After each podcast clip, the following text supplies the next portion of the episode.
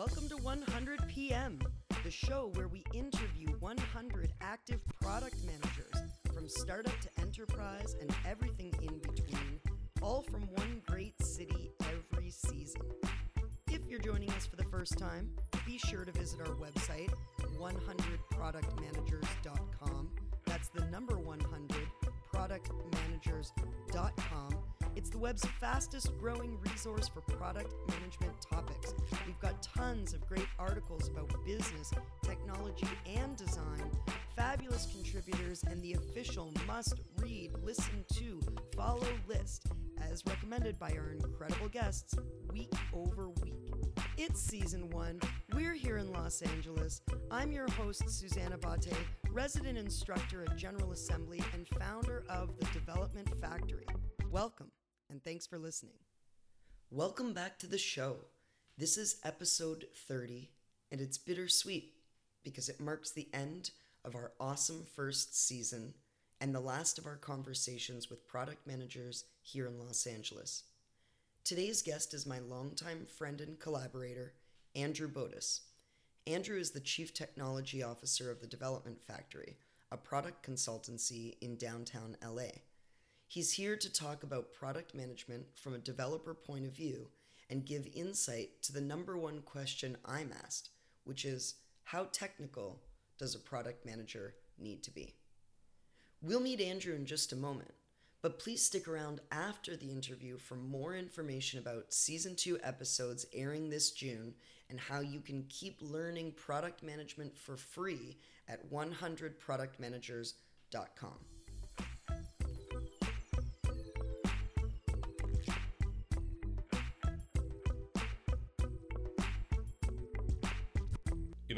always loved technology. I, I come from Eastern Europe, and uh, I remember, you know, things weren't really that great uh, back when I was a kid there. But a cousin of mine, he brought a game. It was a duck hunting game. You, you could shoot ducks basically, and you moved kind of left and right. And the guy had like four positions, and the ducks had only ten positions.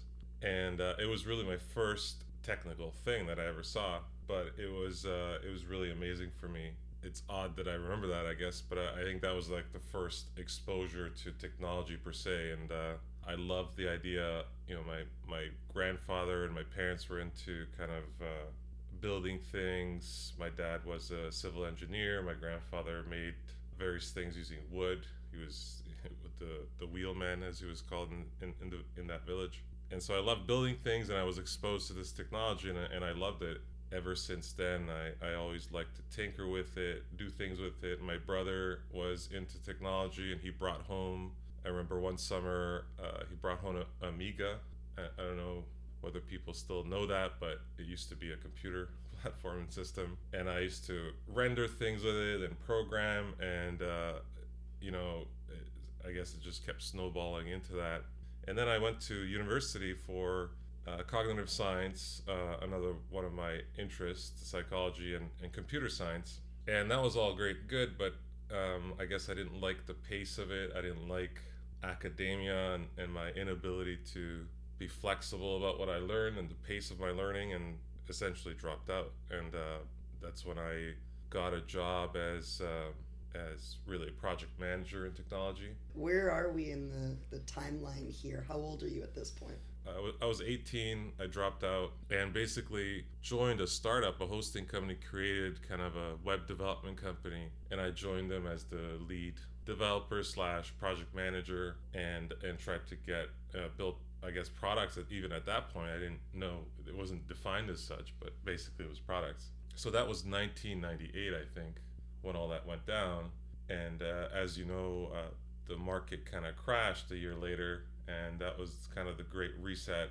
I had a good job at the time, actually. They were paying me an insane amount of money for my, my age and experience. And, uh, you know, I was so, I guess, arrogant or gung ho. I quit on my own accord, even though the market's crashed. No one has jobs in, in tech at that point. They still have me. They fired like half the people there, or let go rather. And I was just um, really I was like, I'm leaving. I have a different vision, and uh, I was really, it was really something. Uh, looking back at it, it sounds like this uh, history of refusing all kinds of things. I ref- I reject this university structure. I'll do better on my own. I reject this startup environment. I'll... Well, I mean, not to get into psychology too much, but yeah, I, I think I have a strong uh, problem with authority figures and uh, really listening to anybody, especially when I don't agree with them. And we were creating a competitor Salesforce. It was called Sales Metrics. We were building that and we brought in a CEO. So I was kind of the lead in, in that whole effort. And then we brought in a proper CEO. His name was Leo Nat, and he worked at some other software company, a more traditional software company, and it was sold for millions of dollars.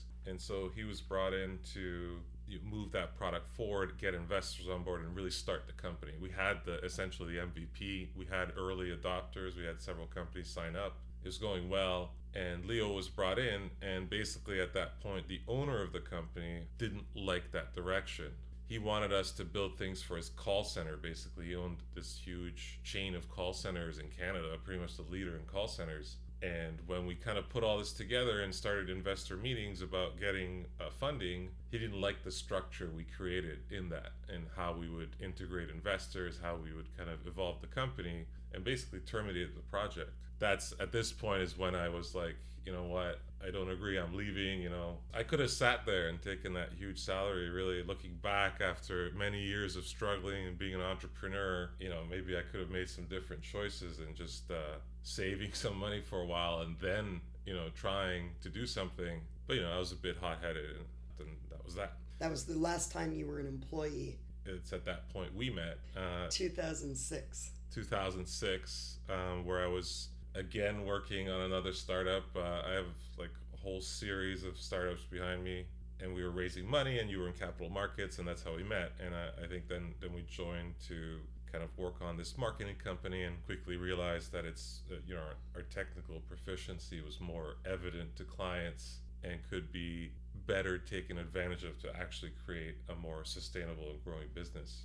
Yeah, it's it's funny listening to you and, and looking back on the events because we're talking about sort of early mid 2000s and technology at that time in my recollection was flash presentations. That was the big thing. All the yeah, all the companies you know all the investor relations companies wanted flash presentations and basic html you know three four page websites. And the landscape has changed so drastically both in terms of what is possible now with the web and just the way that companies are thinking about product. Yeah, I mean, I, I think it's it's an evolution of, of the mentality around these concepts and how prevalent they are at kind of the top and executive levels. When you look at the practical things in development, it's funny how often these things move in cycles. And you know, early in the early days of Mac, for example, he had something called Hyperstack, which a lot, was a lot like Flash. And then Flash came along and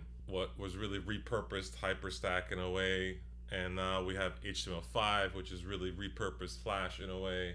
The constructs and concepts used to develop in these things are very similar. ActionScript was like Hyperstack, JavaScript is like ActionScript, and it's just this constant cycle of reinvention. In some ways, people high up in in uh, software say that we're not progressing we're just kind of redoing the same thing rather than going deeper into evolving languages or platforms in a more meaningful way. But anyway I, I guess it's like fashion in a way you know it just comes back and back again looked at a different way in a different context.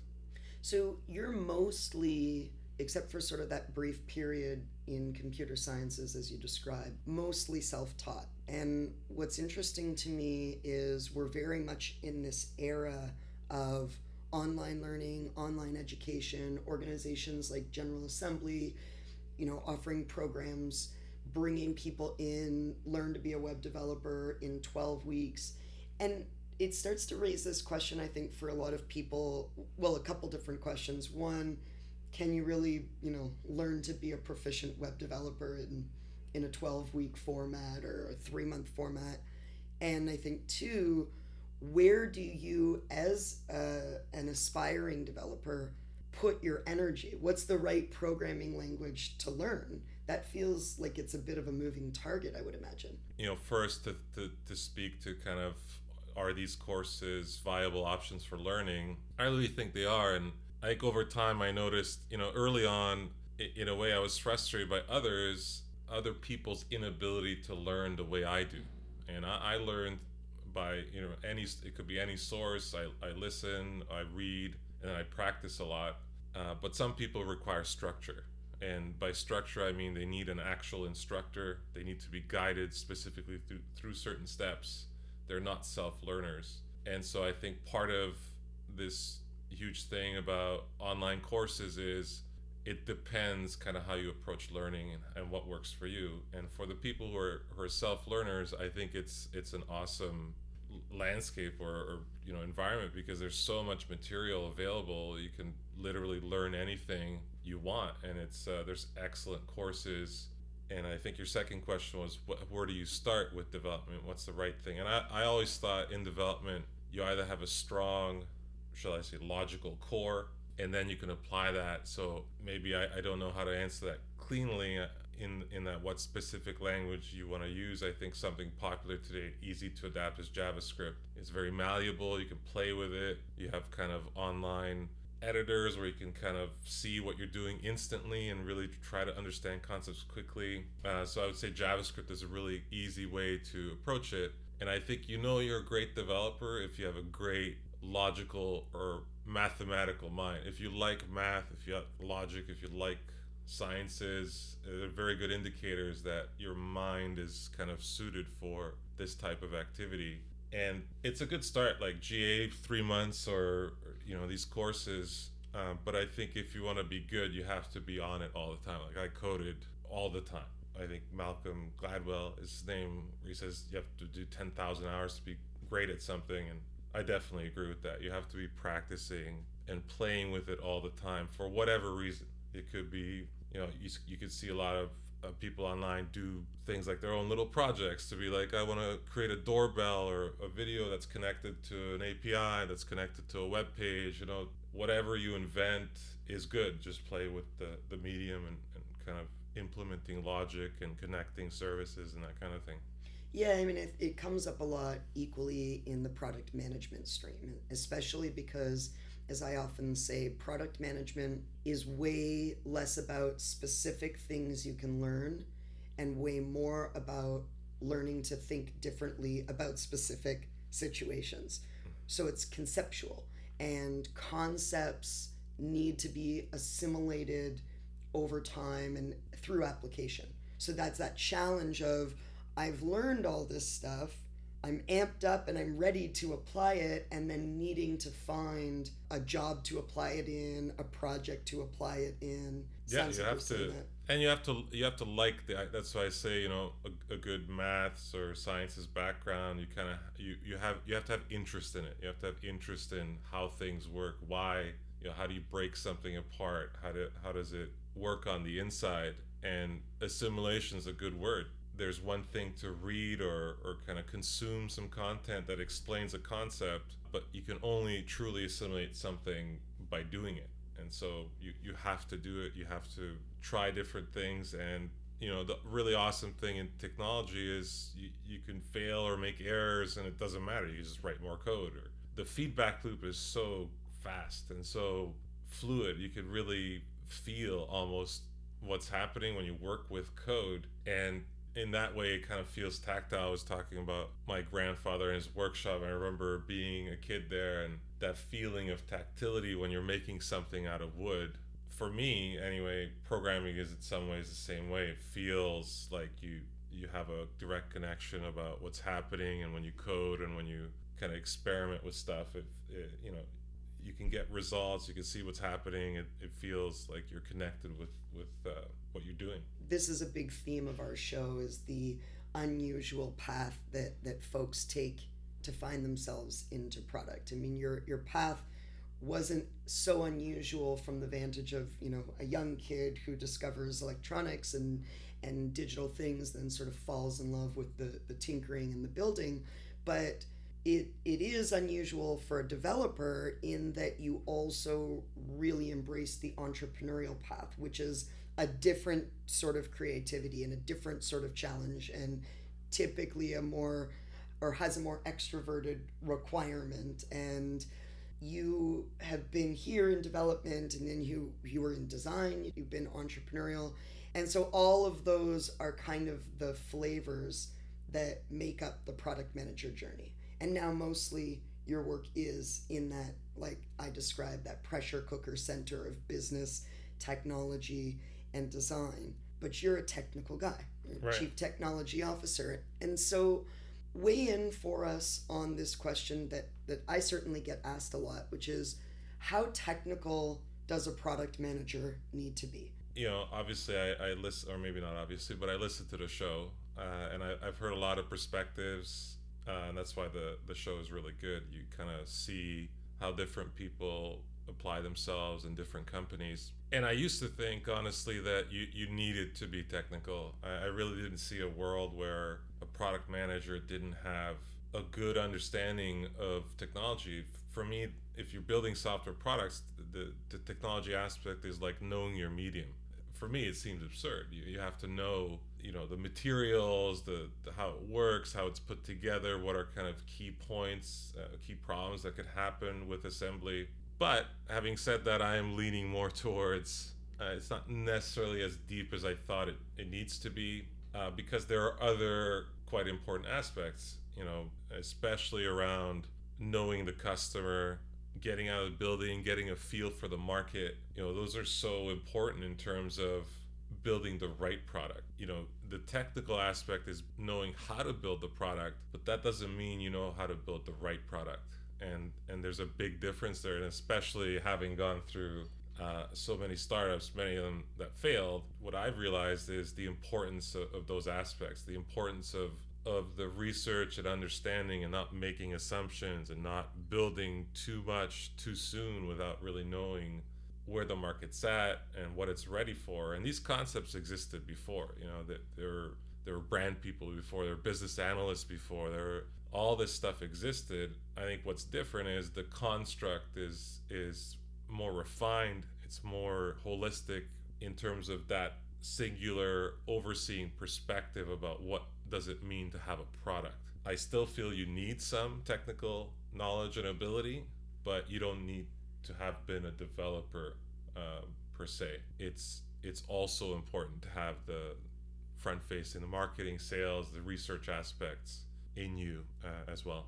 This is a common pressure I think for PMs is wanting to be a knowledge expert and learning to be comfortable with the fact that you're playing a you're you're part of a cross-functional team and the folks representing those functions are there to be the resident experts of those domains. So your job as a PM is less about knowing their job and more about knowing just enough about what that is so that you can translate it across other team members and sort of pull it all together for the vision, I think, as you were Yeah. talking about. Yeah, exactly. It's knowing the important aspects of each of those domains of knowledge. And so basically you can't know that without knowing the domain. So it's it's for me you can't get away with not knowing anything in, in technology or the business aspect or the marketing or every aspect of a business because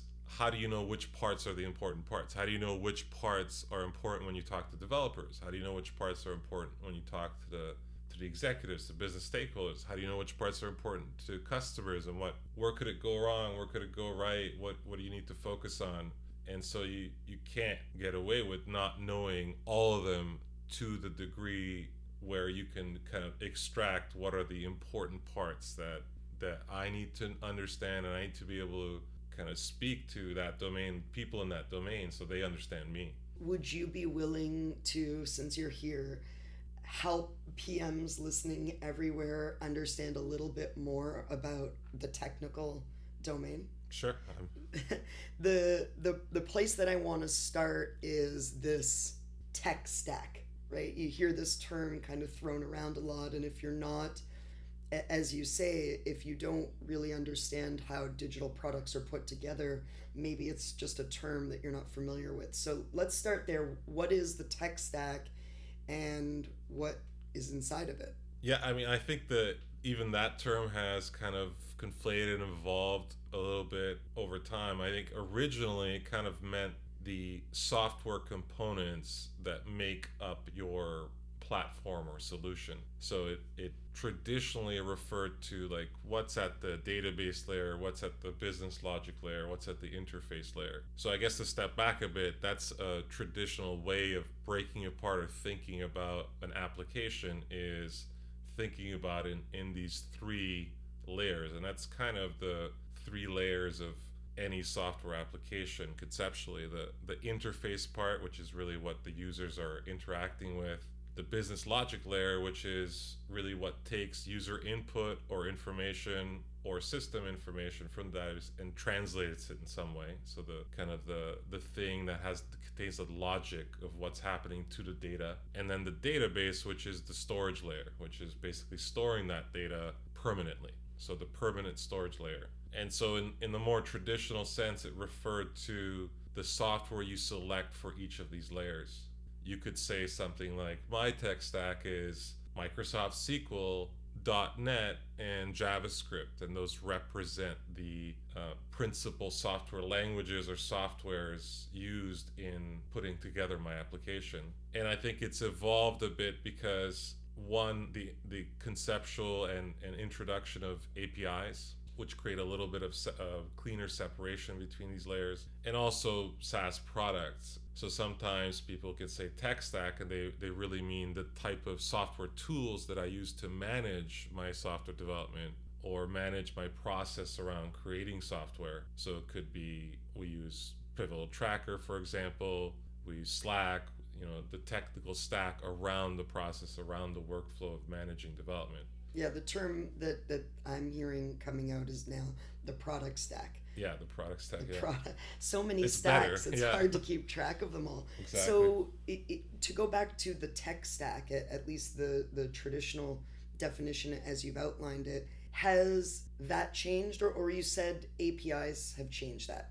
Take us, give us the very quick version of APIs. I think this is another product management is so littered with acronyms. It's a yeah, scary I, I place hate, to I hate acronyms too.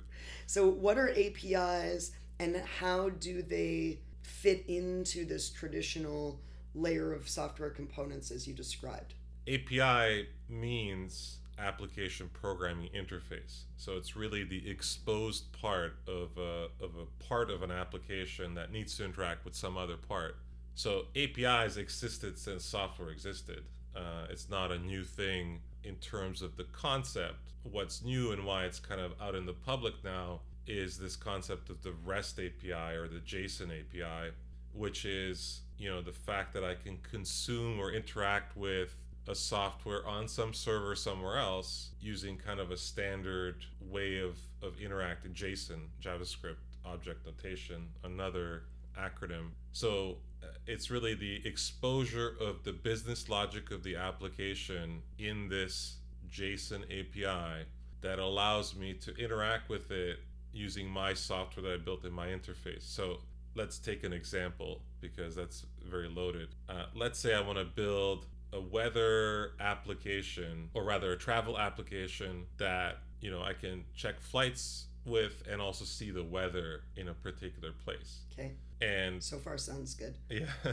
so I start building it, and in the world before APIs, the information for what's the weather like in a particular place, or where are flights coming and going from, and how much they cost, it would be very difficult to get that information. You would have to integrate kind of these systems, and they were very complicated ways to integrate or you could somehow you know get your own data that you put into your data center it, it's tremendously costly and complicated and you would have like a hundred people working on this trying to figure it out and you know contacting the the airlines and the weather bureau or whoever has this data and figuring out how is their data stored and how are we going to get there and we have to install stuff in your side and install stuff on my side. So it's incredibly complex and with what's changed with APIs is now the the weather people or the company that has the weather data exposes that information through an API, through a JSON API. And the flight company exposes their information through also a JSON API. So now when I'm creating this travel application, I don't need to go there. I don't need to talk to them. I have a way to retrieve that data quickly, uh, accessibly, and integrate into my application. So I create that application, I put in a city, and I query, I ask the weather API, hey, what's the weather in that location? And it responds back easily and with the, data that I need. And I query the flight uh, company and they respond back with the information. And boom, I integrate it into my application. And that all could happen you know over a few days i could integrate that data and put it into my into my application if i understand correctly as you're describing it essentially different products are loaning aspects of their data or their business logic to other products. Exactly. And there's this theme of transparency that says, here's how we do it, here's how you can borrow it. And a developer working on it, it, to use your example, this this weather app, this startup travel app, can now just by reading the instructions, basically have a quick entry point into borrowing data from other sources. Yeah, and how this affects the tech stack is the decoupling of the interface layer and the business logic layer. So typically you had a, a tighter coupling of those two layers, meaning the the the data processing and manipulation of the business logic layer was very close to and integrated with the interface layer. Because all of the data and logic was your own. Correct. And so then you had this kind of advancement. It was called SOAP, another acronym, and I, I even forget what that one meant. But that kind of that was the evolution of like we, we need have to have better separation between these two layers so that we have one business logic layer that many people can kind of pull data from. And finally, you know, the JSON API, the REST API came out, which really kind of unified a, a way of exposing that business logic layer. And so that's why it's it's an exciting time in, in this type of development because you know you could kind of almost pick and pull from different business logic layers throughout the internet. And so you need like in this example weather and flight information but you could have any type of data you could think of there's probably an api for it. There's there's huge api repositories online that catalog thousands of apis that exist and what they do. And so it's it's so much easier to get and integrate data into some application. And what is now evolving is that companies are starting to expose apis willingly. So there is kind of this protectionism around the business lot. That's my business logic. That's my data, uh, and that's my IP. That's the company's IP. I'm not going to expose it. But now there's ways they've realized they can monetize that for the number of you know requests you make from the API and so on. And especially the newer companies, the tech startups, kind of have that mentality already as they kind of are built. So, for example, Uber has an API. I could interact with Uber and create my own interface on top of it. And underneath it is the service and the data that I, am accessing, but it's using my interface and my application. And I'm just interacting with their API. Right. I mean, I, I think Facebook, I credit Facebook in large part for spreading this mentality. Right? Remembering back to some of the earliest uh, web applications that we built at the development factory, and it was everybody wanted, you know, log in with Facebook commenting with Facebook. And those are all examples, I think, of that API integration where Facebook said, hey, we already have people using Facebook. If you want to let them log in with their Facebook accounts, we're happy for that. And it made business sense for them because it was just more exposure. The more people that were logging in with Facebook, the more they were able to retain users, attract users. So there was a business advantage to openness that to your point was a very different mindset of that closed proprietary that's my ip i don't want anyone to, to see it. And it's like have my ip because the more people that have it the more more i have access to those customers. Yeah it's it, it's in essence the enlarging of platforms. And i mean again the, the idea of that existed but I, I agree facebook was one of the first to create kind of almost it's almost a global platform and the examples you give aren't necessarily this idea of the json rest api for facebook but they are examples of integrating with their platform for accessing data or making user interaction easier. And absolutely, it's a great thing for Facebook because it's a platform play. And what that means is they become underneath everything. And so if they own your login, you, you can't log into that other site. You go to some site like uh, mynotepad.com or something and you log in using Facebook. What that really means is you can't log into my notepad without Facebook. And so they become the platform for authentication, which is comes with a lot of control, a lot of power, and you know, subversively, you might say they also do things like embed pixels into some of these processes to fully track you. So you'd be surprised how much data Facebook tracks, even with these methods other than uh, their ad platforms. So, absolutely, the idea of platforms, the idea of owning the community and the platform around it is very powerful because when you're integrated in so many places, it's so much harder to come in and defeat you.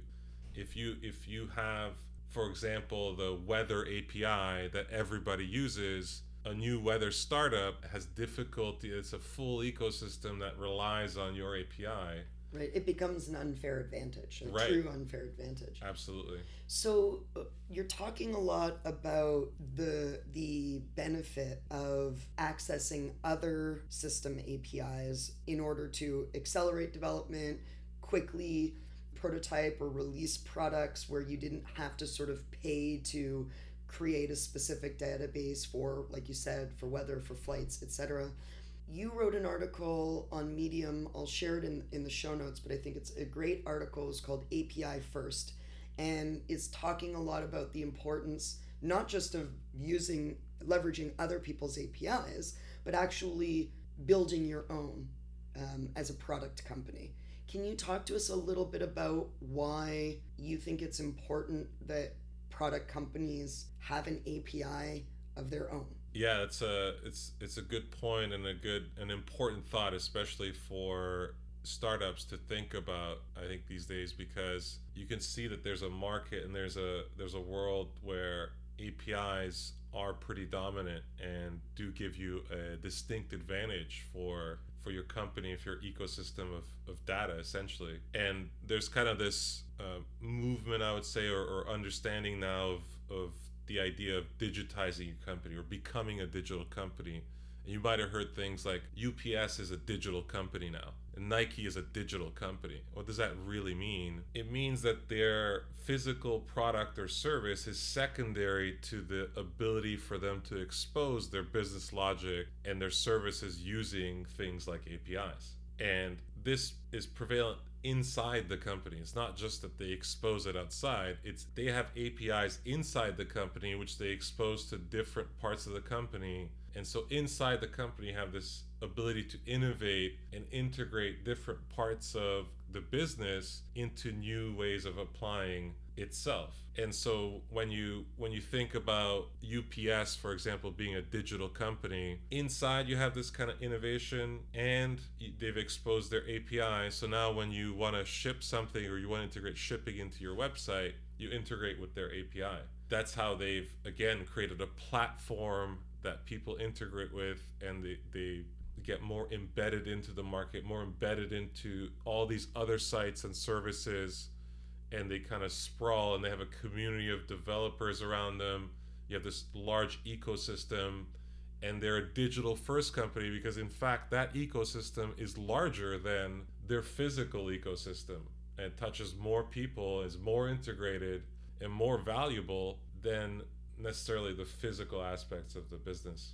Right. I mean, you you spoke before about monetizing through APIs. I think Salesforce is probably the most well-known example of this. It's oh, you yeah. number one, you have to upgrade to you know professional or enterprise level account so that you can even access the API and then we're still going to, you know, charge you per call. So I think one answer it sounds like is it could become a revenue source for you potentially at scale, but maybe even as an, a niche service offering. But I'm glad that you brought up Nike because I think it shines a light on another element which you're getting at, which is APIs as a way of improving or integrating the customer experience. And I remember, you know, working for years with agencies, there was this sort of heyday of everybody wants a microsite, everybody wants an app. So, you know, you might have a big brand like McDonald's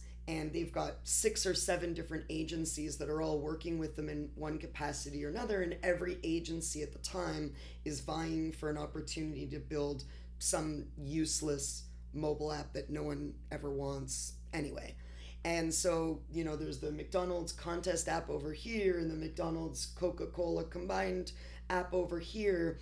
And what became evident and frustrating for users is i have all these different apps and it doesn't seem like they're talking to each other. And they weren't talking to each other. Yeah I, I think that's a really great use case and demonstration and the power the potential power of an api so suppose in that scenario mcdonald's said you know what? We're going to come up with an api for centralizing user data. And this uh, api allows any agency to interact with that api and continue the the profile and experience of the user in a meaningful way. And suddenly instead of all these separate experiences separate registrations you have a unified uh, way of creating the profile and continuing that profile in in the entire uh, you know universe of different promotions or campaigns or, or so on. And apart from this, McDonald's retains the all the information and all the power of that information of that data versus the agency retaining it,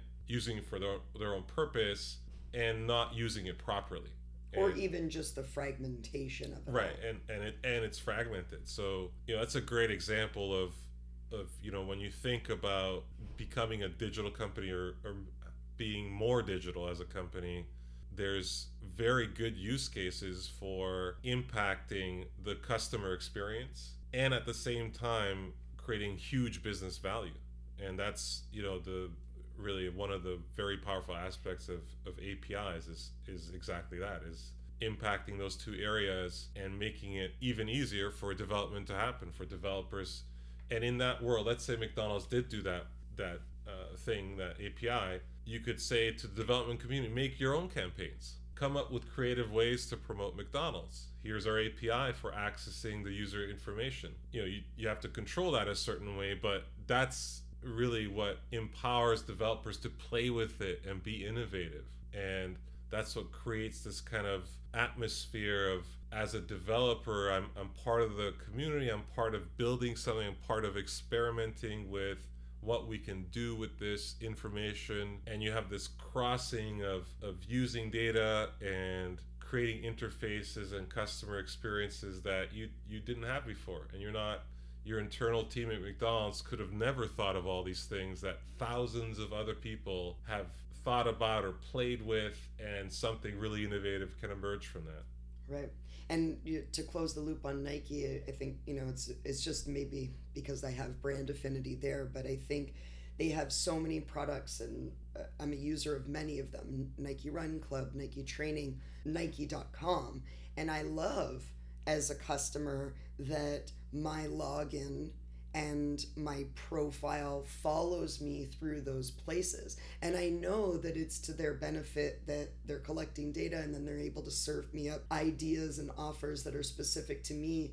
It's okay because I buy in, right? I, I, I choose to participate in their ecosystem and therefore I value the fact that their ecosystem knows me. It's not that you talked about silos earlier on in, in in our conversation and, and that's also reminds me of the classic like dealing with companies like American Express and you get two calls on the same day from the same company and neither seems to have any idea that you have a, an active account with them. Right. They're trying to sell you a new product. I mean it's it's poor. Yeah, and, and I mean certainly some of those point to this function of the company as a whole of not thinking through that customer experience and that kind of ties back to the product mentality and treating that as a holistic idea. And some of it also has to do with this infrastructure aspect or technical aspect of of APIs of thinking how to be more holistic and more centralized in a way of and exposing that allowing interaction uh,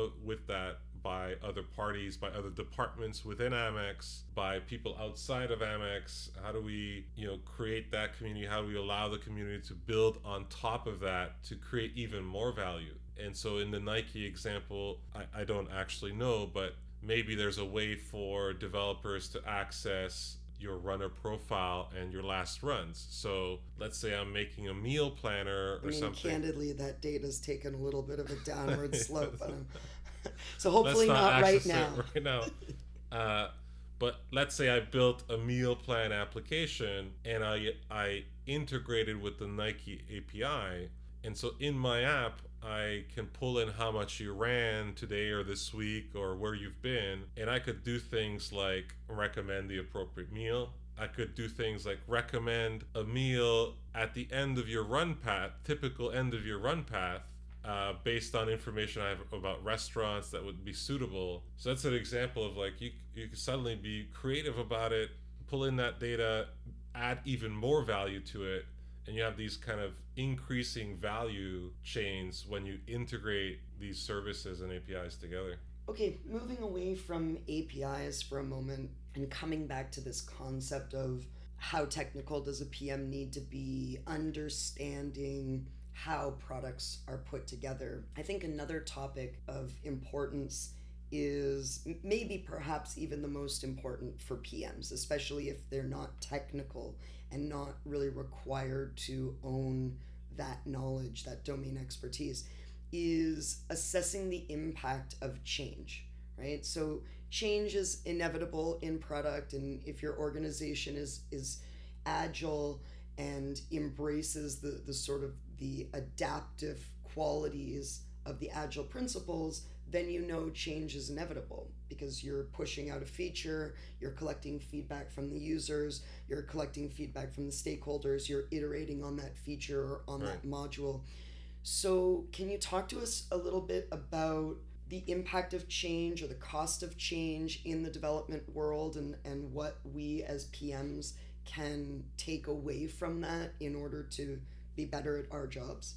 Yeah, uh, great question. I, I, think it does come up a lot in terms of, especially if you're less technical, and this uh, ability to understand what a request means or how to think about uh, the impact of a proposed change. And this is where it, becomes necessary to have at least a fundamental understanding of how these applications work and these different layers or tiers to an application.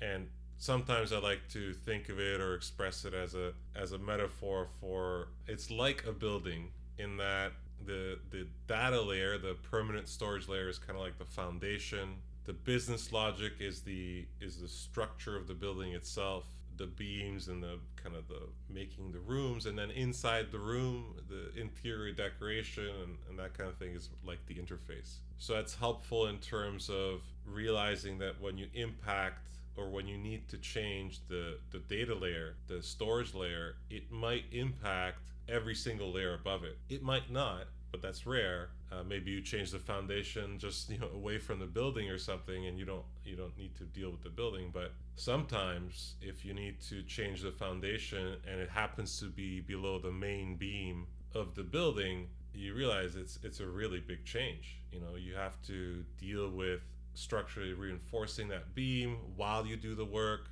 It might impact all the units in the building that are next to that beam. It might impact the whole structural integrity of the building itself. And so, you know, the impact could be huge. And so I think one of the one of the aspects of thinking about impact and thinking about where could this could potentially lead is being able to at least at a high level, discern will this impact just the interface? Will it impact the business logic layer? Or will it go as deep as the data layer? And then being able to talk through that with your team, with developers, and understanding that there's differences when those areas are impacted is very valuable and i think the development team themselves will, will really appreciate the the knowledge you're, you're bringing to the table in understanding that you know it's not just copy and paste fix something even if it's a seemingly interface change. I, I just want to change the number that i show in this interface. It could mean now i need a new calculation which means business logic impact And it could also mean now I need to store data in a different way, which could mean data layer impact. So this seemingly small adjustment to what I'm showing the user has kind of a, a ripple effect through the whole application. All the layers of application could be a big impact. And so I, that's how I would, as a non-technical person, suggest to think of it is uh, try to think through to what depth does the change affect so the cost of change increases the deeper into the building construct, the deeper into the application construct that you go. Exactly. And I, I think it's a, you know, I, I want to be mindful someone more technical listening, you know, it's a rule of thumb. It doesn't, it doesn't necessarily always apply, but in general, when you're going deeper, you're, you're having a, a much larger impact because it could mean affecting all the layers above it. When you change the use of a font in an application, there's no way it could impact the data layer. But if you change the data structure of a database, there's many reasons it could impact business logic and also the interface layer. So it's just knowing how deep and having that conversation with developers and knowing that that's where it's it's going to go, right? Where is it going to really change uh, the application, which layer, and how does that impact the other layers? Let's go back to something that you you talked about earlier, or I asked you about earlier, which is you know as a developer, which programming languages are, are good to start and focus on, and you see a lot people advertising for full stack developers. Everyone wants a full stack developer, and even just in this conversation, one thing that that's emerging for me is each of those layers of the tech stack is as you've described them represent a very different type of knowledge a different type of thinking Absolutely. different type of understanding. So how valid in your opinion is this term full stack developer? Is it is it possible to be a full stack developer truly? Uh, good question and uh, i definitely see that come up uh, often right? And and it's kind of a term being thrown about a lot, and it depends a bit on the context. And what I mean by that is if if you're building WordPress sites, you can be a full stack developer. Uh, you're not exactly you know inventing something novel or you know doing something really challenging. I think the difference with products is you do need specialization in understanding each of these layers as, as you've said, you need to know what the impact is of structuring data a certain way and how, you know, let's say you're making a reporting application or a, an application that has a reporting component, the way you structure the database and how you index the data and how the relationships are between tables or which database you use. Do you use Mongo? Do you use MySQL? Maria, do you use Microsoft, Oracle, whatever. All these could have impacts in terms of performance. And yeah, I don't I don't really see a singular person having the ability, especially when it's a complex application or a high performance application, being a full stack developer. So it's valid, you know, to a degree. If you're building a, a quick prototype, you're building something simple, you're building a, a, you know a website, you know, you could get away with it. Especially these days, there's frameworks for quickly scaffolding databases. So you, full stack developers of that nature, you know, can get away with, you know, I know the day I know the idea of tables, of data relationships, of queries, and that's good enough for sure to make a simple website, a prototype, you know, like you, you don't need to be a data scientist.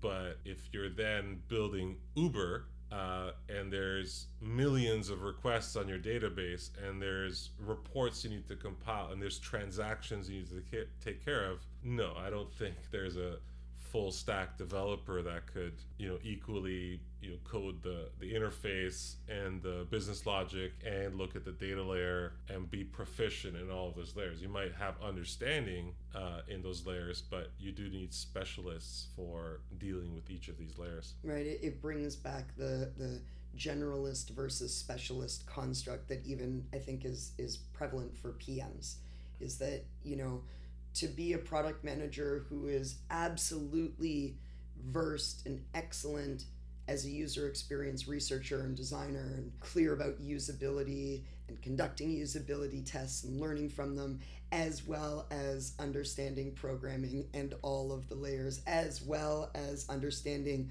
the uh, populated landscape of digital marketing strategies quickly shines a light on the difference between I know a bit about everything, enough to be conversational or enough to participate in the strategic discussion, which is different from I can really own this and and be excellent at this one thing. I have a high regard for good generalists, uh, and I, I think I am one myself. And so I, I do want to define that as you know you, you can't be a generalist that doesn't have significant knowledge of each body or each domain. So when I say generalist, I don't mean like you you read a, a book and you know learned about it for a month. That's not a generalist of that topic to me. That that's just you kind of know something maybe. Uh, so when I say generalist, you do have to have a fairly good depth of knowledge in each of these fields, and I think it is very challenging to have enough knowledge in each of these fields to be a, a, proficient or good product manager. And I think you, you have to be um, interested in learning a lot. You have to assimilate a lot of stuff to be a really good product manager because all these domains have specifics and you have to know enough to again understand what that domain is about and speak the language of the domain. So when you go talk to a database guy you know you know what a query is. Or gal. A just gal. want to throw that out yeah. there or gal. You know what a query is and when they're explaining the length of the query you know you, you get the concept you get what they're talking about. It might take you a second to get them to explain it in a clearer way a cleaner way or uh, or something like that but you it's not like you're lost and he says query and you're like what's a query? Uh, that, that would be not good. Isn't what's a query actually a query unto itself? We on the same topic of speaking the language, right? And another thing that is essential for being a great product manager is your ability to persuade or get different team members aligned. And that those different team members perceive the world and, and interact in the world very differently is a big challenge for product managers. For sure. And I think many people have specifically experienced the challenge of working effectively with developers. Right. So as a developer, I mean, you're a jovial guy, seem pretty easy to talk to. What advice can you offer to PMs for better relationships with their development team? I have that question posed to me quite a bit as well because I guess I'm in this you know position of, of CTO or whatever, and I'm I'm supposed to know better, I guess. And uh, maybe I do, maybe I don't. But what I found uh, typically the problem is that you are not empathetic and you're not speaking their language. So you often, I think, from the perspective of the developer, the the impression is you just don't get it. You just don't get it. You're talking about silly things silly like you're you're using a, an analogy or a metaphor and you're trying to explain to me the guy who makes the code how i should do this thing when it's m- more complicated than what you think.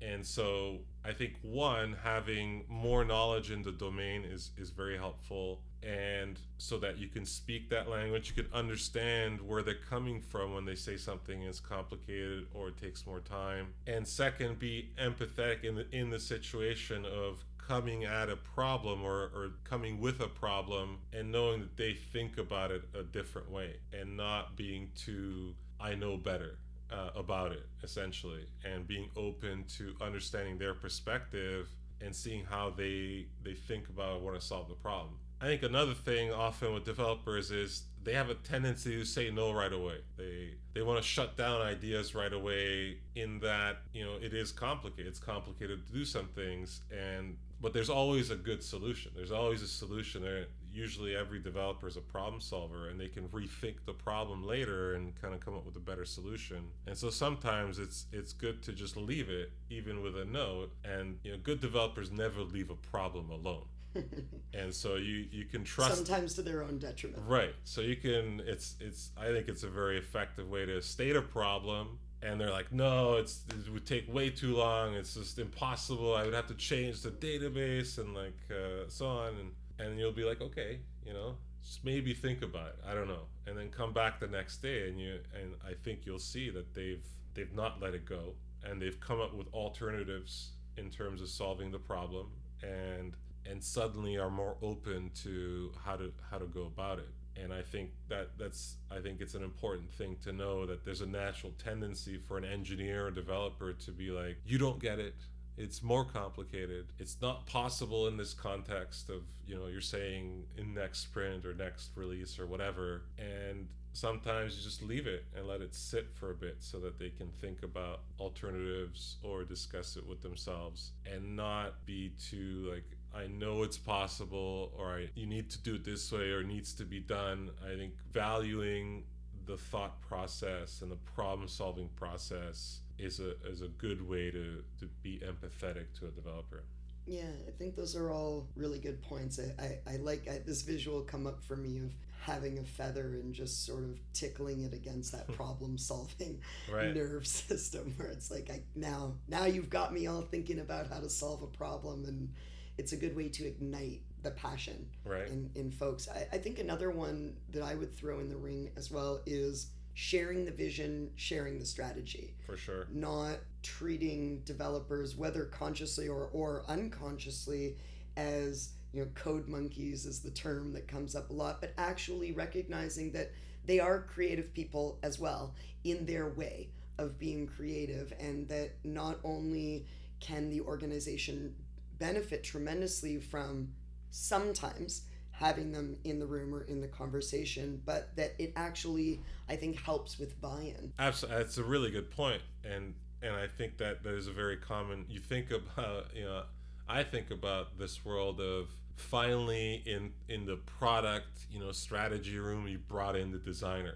This is this is a common kind of written about concept of like bringing the designer to the fore um, in terms of your product thinking. And it just points to the fact that you still ignore developers. And so there is this strong, strong impression for developers and, and for everyone that you know it is code monkeys. They just do the work. They're the the manual labor in essence. And that's a really poor way to think about it in my opinion. I think the development programming uh, is is a very creative medium and you're problem solving constantly at, at every level. And I think that level of thinking is very valuable and should be as brought to the front as much as possible. And I think you'll see probably over over the next you know few years that the startups have usually the founder or part of the founding team a technical person, but it's still not prevalent in, in terms of a company to bring that thinking to the strategic level. And so I do think it will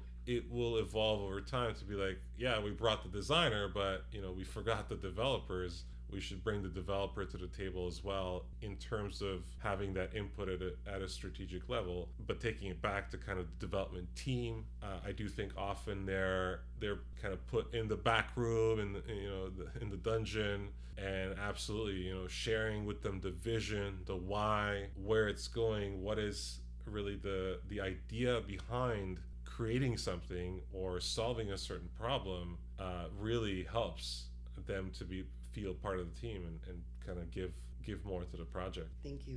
We do. Uh, I like to ask all of our guests as we move toward the end of uh, the interview here.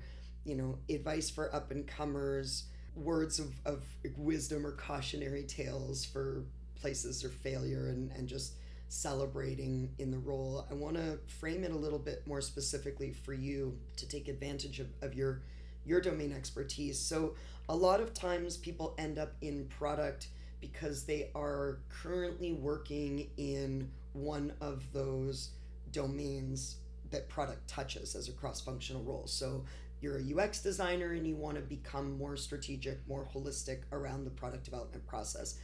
You're a developer and you want to become more strategic, more holistic around the product development process.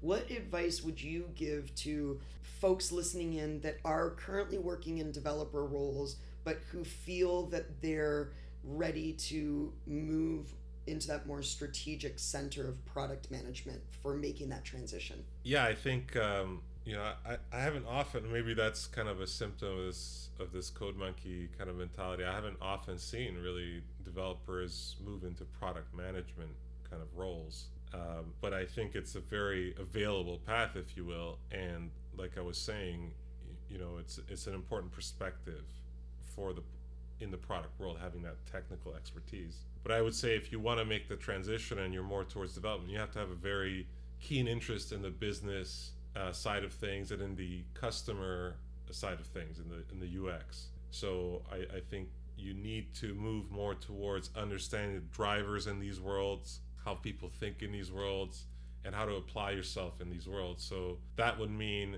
being a lot more proactive in you know let's say you're doing experiments and building your own software and whatever thinking a lot more about the ux side of it what what is the interface? How does the interface impact the experience of the user? And then going through and thinking like how could i make this into a business? What i'm how could i position it in the market? How could i sell this product? And if once you start going through it you realize how much more there is. I, I think one of the the flip side of that we talked about the developer and being empathetic as a product manager. The flip side is the developer needs to be more empathetic to these to these concepts and you i think often a mentality from an engineer's point of view is i do the hard part. I do the hard part of figuring out how something works. And that's really hard and i did that.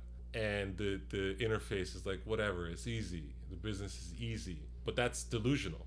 I, I feel it's strongly delusional because when you actually get into these domains, it's incredibly difficult as well. You know, having a good interface is not simply using a bootstrap template and making the buttons pretty. And having a good business and marketing and sales is not simply putting up a landing page with three packages. You're you're you're overly simplifying and it's ironic that they you know they're they're upset when they themselves are simplified, but then simplify these other domains. But if you're a developer, you want to move towards that. That's where you need to go is expand your mind and look at these areas and have more curiosity, more engagement with you know interface, how things work on an interaction level, and how business works. What are the drivers to business? What are the drivers to acquisition, to retention? Uh, those kinds of things.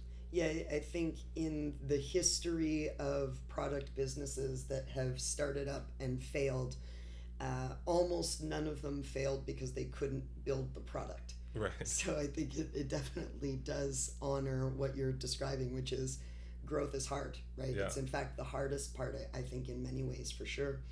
What about hard lessons? I mean, what in particular do you think is challenging about the product manager role that they sort of don't tell you about in the books. You kind of unpleasantly discover it on the job. Uh, it's a good question. I mean, there's so many uh, challenges, frankly. Um, probably the toughest is p- pointing things in the same direction with all parties. And I, I think since you're in the middle, you're getting pulled in all directions. And when you're really successful, is you actually, uh, from you, kind of uh, push out a sense of direction and a sense of integrating all these ideas into that where am i going with it and you think about you know sales and marketing wanting certain things from the product uh, you think about the customer feedback and wanting certain things from the product you think about the dev team and what they want to be do, working on and how they're working and what's possible and all these things are kind of around your head in your head, outside your head. Everyone's interacting with you. There's pressure to do things. But ultimately, when you are able to assimilate all this and get everyone to agree that this is the right direction and this is the right list of priorities, the right plan or uh, product plan or roadmap, uh, I think that's the really hard part. And that's what really makes the successful ones successful is they're able to assimilate all this information come up with the direction and then again go outside and convince everyone that this is the right thing to do and that's uh, you know incredibly difficult i would say maybe you said it before in talking about how you came to be in technology but what is your favorite thing about product management being a product manager uh, i guess it would be uh, the necessity to learn uh, i think it forces you to think about so many things and look you know I'm I'm curious. I like to learn. I'm curious, and so it's it's it's great for that. You know, you, you need to know all these things. I it's almost like finally a place for a good generalist. You know what I mean? It's I think in, in many ways generalists have been frowned upon for a long time in society. And I think a product manager is a, the de facto generalist. You have to be that person that understands a lot of things and integrates all this information.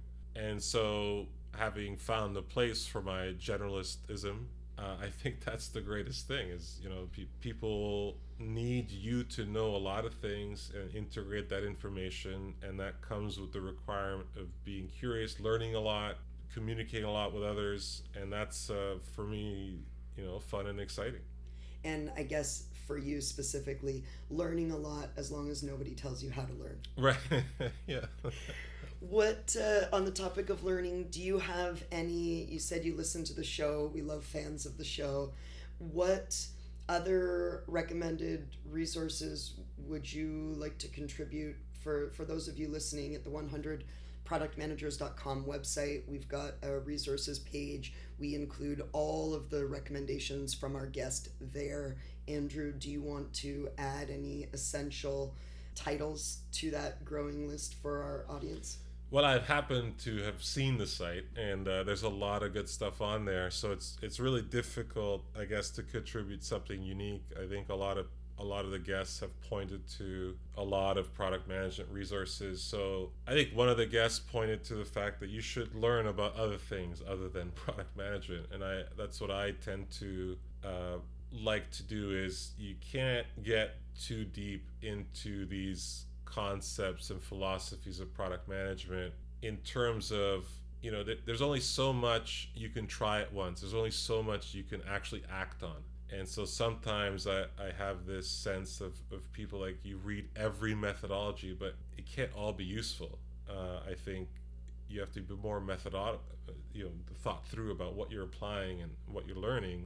And the other side of it is you know keeping your mind open to everything else. It's almost like you don't have to be this like learn about everything, uh, and I mean everything. One of my favorite places is Quora, uh, where you have random questions, and you know they they send you uh, a newsletter every day with the top questions, and it's random information.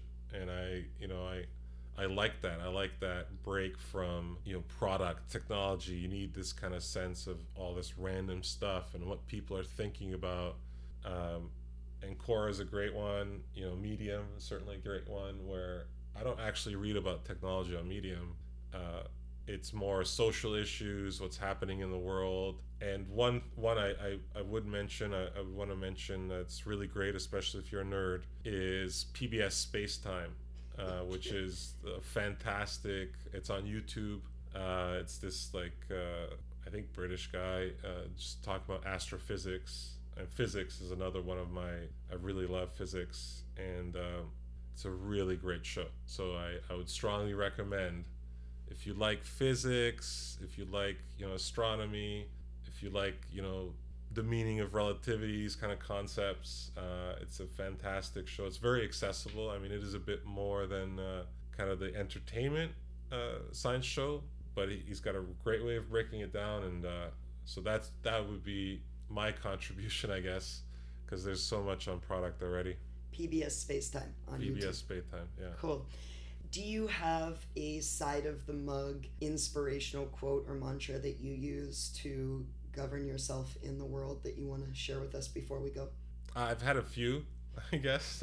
I've uh, I like these kind of catchphrases in a way to you know it reminds you kind of the mo the one at the moment that comes to mind uh, is it's not a problem unless it's a problem and why why kind of I've come up with that or say that is you know a lot of people like to waste a lot of time when it's not really a problem. So I, I, think it's just it's just something lately that's come up where you know especially with clients and stuff and situations where we're talking about something and is that really a problem or it's not a problem? So let's not really spend time on it. Um, it's not worth the energy. It's not really a problem. So i guess that's the one at the moment that I can think of because it's it's come up in the past year or two and it's been the the mantra of the, of the moment. Well, I like that a lot because I, I'm a big proponent of not worrying. Right. You know, because it doesn't typically lead to, to solving problems and is, as you say, generally outside of any context. And I think it also really encapsulates the idea of lean practice, which is about reducing waste and not worrying about things until they're proven to be things that need to worry about. So it's not a problem Unless, it's, a problem. I love right. it. Andrew Bodis, Chief Technology Officer at the Development Factory, thank you so much for joining us on the show. Been a pleasure. You've been listening to season one of 100 PM. We're on a mission to talk to 100 product managers, and we're off to the Windy City next. Tune back in this June for more new episodes from awesome product folks in Chicago. If you're new to our show, you've got 30 episodes. Head on back to the beginning and catch up. And if you're a fan, please do us a favor and leave us a positive rating and review on iTunes so that others can discover us more easily. We have tons of great articles and free information on our website, including the complete list of guest recommended resources. Find it all at www.100productmanagers.com. That's the number 100 productmanagers.com. I'm your host, Susanna Bate. Thanks for listening.